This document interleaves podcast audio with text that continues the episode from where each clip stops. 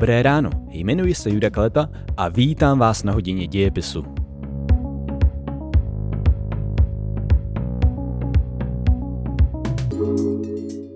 Vítejte u poslechu hodiny dějepisu, ve které otevíráme úplně nové téma, a to téma totalit a diktatur, které se mezi první a druhou světovou válkou objevily v Evropě. Totality, které byly z velké části příčinou rozpoutání druhé světové války. Postupně si tak budeme povídat o tom, jak vypadala meziválečná Evropa a hlavně si vysvětlíme, s čím totalitní ideologie, jako byl komunismus, fašismus nebo nacismus, přicházely a proč se lidem líbily. Ukážeme si to na příkladech jednotlivých zemí, ve kterých se ujímaly vlády totalitní režimy. Celé téma si schrneme tím, jak situace vypadala v celé Evropě. A čím nové období otevřeme? Podíváme se podrobněji na důsledky první světové války a hlavně na dohody, které byly mezi vítěznými a poraženými státy dojednané. Jaké smlouvy vlastně byly uzavřeny?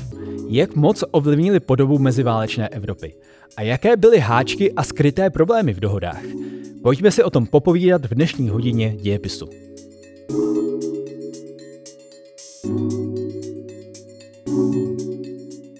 11. listopadu 1918 podepsalo Německo příměří a tím skončila první světová válka. Cesta k úplnému míru byla ale ještě docela dlouhá. To, jak bude poválečná Evropa vypadat, se teprve mělo domluvit na řadě mezinárodních konferencí. Hlavním vítězem první světové války se staly Spojené státy americké, které usilovaly o to, aby se státy Evropy staly demokratičtějšími a zároveň, aby byla respektována práva národů na sebeurčení. Hlavním propagátorem toho, že by každý národ měl svobodně rozhodovat o svém osudu, byl americký prezident Woodrow Wilson. Zároveň měly mezinárodní konference rozhodnout o tom, jak budou viníci první světové války potrestáni. A protože Rakousko-Uhersko zaniklo, bylo za hlavního iniciátora války označeno Německo. A to mělo být také nejpřísněji potrestáno. Jednání o poválečném uspořádání světa začala v lednu roku 1919 ve francouzském Versailles nedaleko Paříže. Sešlo se tu pět vítězných velmocí, které měly takzvané všeobecné zájmy. Francie, Spojené státy americké, Velká Británie, Itálie a Japonsko. Tyto státy se účastnily všech jednání.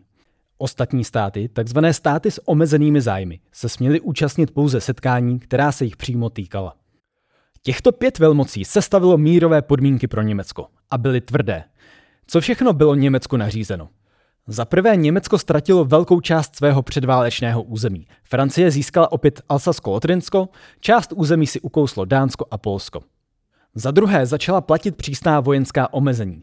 Bylo vytvořeno 50-kilometrové hraniční pásmo, na kterém nesmělo Německo mít žádné své vojáky.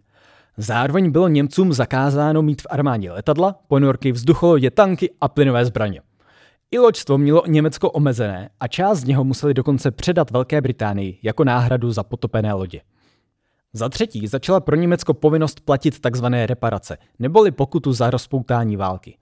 O tom, kolik mělo Německo zaplatit, se rozhodovalo složitě a víckrát, ale i tak šlo o částku, kterou Němci v podstatě neměli šanci zaplatit.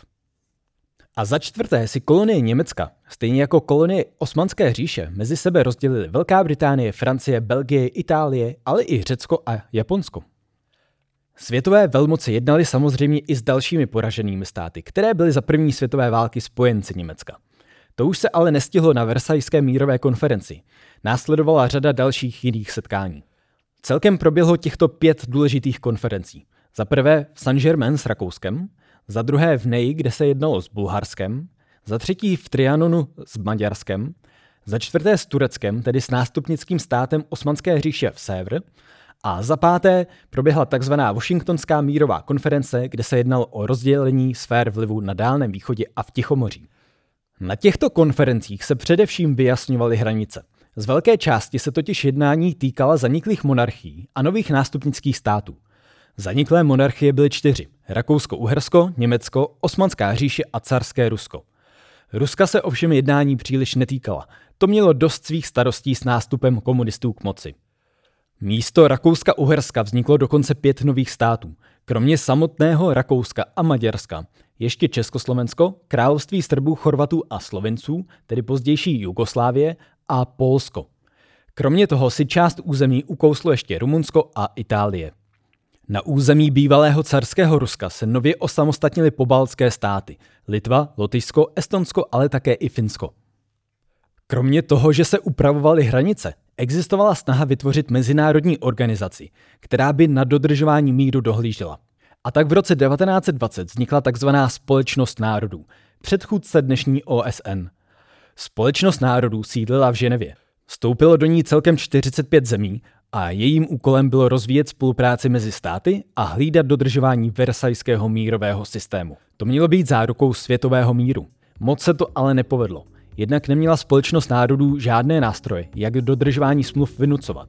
A hlavně do ní nikdy nevstoupil nejmocnější stát tehdejšího světa, Spojené státy americké.